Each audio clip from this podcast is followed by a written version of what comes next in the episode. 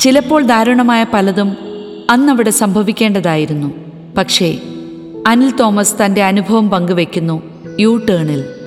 നമ്മുടെ സന്തോഷങ്ങളിലും സങ്കടങ്ങളിലും ഏകാന്തതകളിലും നൈരാശ്യങ്ങളിലും നമ്മോട് കൂട്ടുചേരുന്ന നെറുകയിൽ തലോടി ആശ്വസിപ്പിക്കുന്ന അമ്മയെക്കുറിച്ച് പരിശുദ്ധ മാതാവിന്റെ ശക്തമായ സാന്നിധ്യം എന്റെ ജീവിതത്തിൽ അനുഭവപ്പെട്ട ഒരു സന്ദർഭം. രണ്ടായിരത്തി പത്തൊമ്പത് മെയ് മാസം കുവൈറ്റിൽ റമദാൻ സമയമാണ്. ഞങ്ങളുടെ ഇടവകയിൽ പള്ളിയുടെ പുറത്ത് മാതാവിന്റെ ഒരു കൊച്ചു ഗ്രോട്ടോയുണ്ട്. എന്നും കുർബാനയ്ക്ക് ശേഷം ഗ്രോട്ടോയിൽ പോയി പ്രാർത്ഥിക്കുന്ന പതിവുണ്ട്. അന്നും കുടുംബത്തോടൊപ്പം അമ്മയ്ക്കരകിൽ പോയി പ്രാർത്ഥിച്ചു.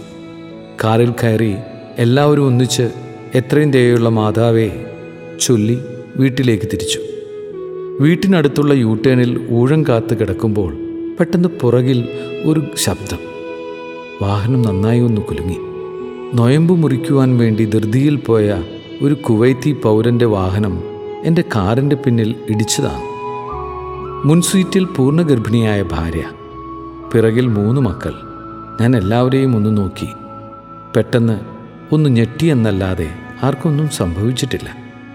പുറത്തിറങ്ങി നോക്കുമ്പോൾ കാണുന്നത് ഇടിച്ചയാളുടെ വാഹനത്തിന്റെ മുൻവശം പൂർണമായി തകർന്നിരിക്കുന്നു. എന്റെ കാറിന്റെ ബമ്പർ ഇളകിപ്പോയിരിക്കുന്നു. മാതാവ് ഞങ്ങളെയെല്ലാം പ്രത്യേകിച്ച് ഗർഭിണിയായിരുന്ന ഭാര്യയെയും തന്റെ ഉള്ളം കയ്യിലെടുത്ത് സംരക്ഷിച്ചതാണെന്ന കാര്യം തീർച്ചയാണ്. ഞങ്ങളതിന്നും നന്ദിയോടെ ഓർക്കുന്നു.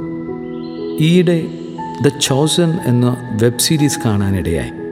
അതിൽ കാനായിയിലെ കല്യാണ വിരുന്നിൽ വെച്ച് വെള്ളം വീഞ്ഞാക്കിയ ഈശോയോട് മാതാവ് പുഞ്ചിരിച്ചുകൊണ്ട് നന്ദി പറയുന്ന ഒരു രംഗമുണ്ട്.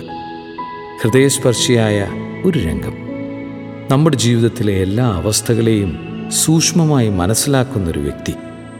സഹായം ആവശ്യമുണ്ടെന്ന് മനസ്സിലാക്കുന്ന മാത്രയിൽ തന്റെ പുത്രനോട് മാധ്യസ്ഥം പറയുന്ന സ്വർഗത്തിലെ നമ്മുടെ അഡ്വക്കേറ്റ്. ഒരു അദൃശ്യ സാന്നിധ്യമായി നമ്മോട് കൂടെ നടക്കുന്നവൾ. ഏത് കൂരിരുട്ടിലും നമ്മുടെ കൈകളിൽ മുറുകെ പിടിക്കുന്നവൾ. അതാണ് പരിശുദ്ധയമ്മ. ഏകാന്തതയുടെയും ഭയത്തിന്റെയും അനിശ്ചിതത്വത്തിന്റെയും നിമിഷങ്ങളിൽ അതൊരു ധൈര്യമാണ്. ആ പരിശുദ്ധ അമ്മയുടെ കൂട്ട് ജീവിതത്തിൽ ഒരിക്കലെങ്കിലും അനുഭവിച്ചിട്ടില്ലാത്തവർ ചുരുക്കമായിരിക്കും.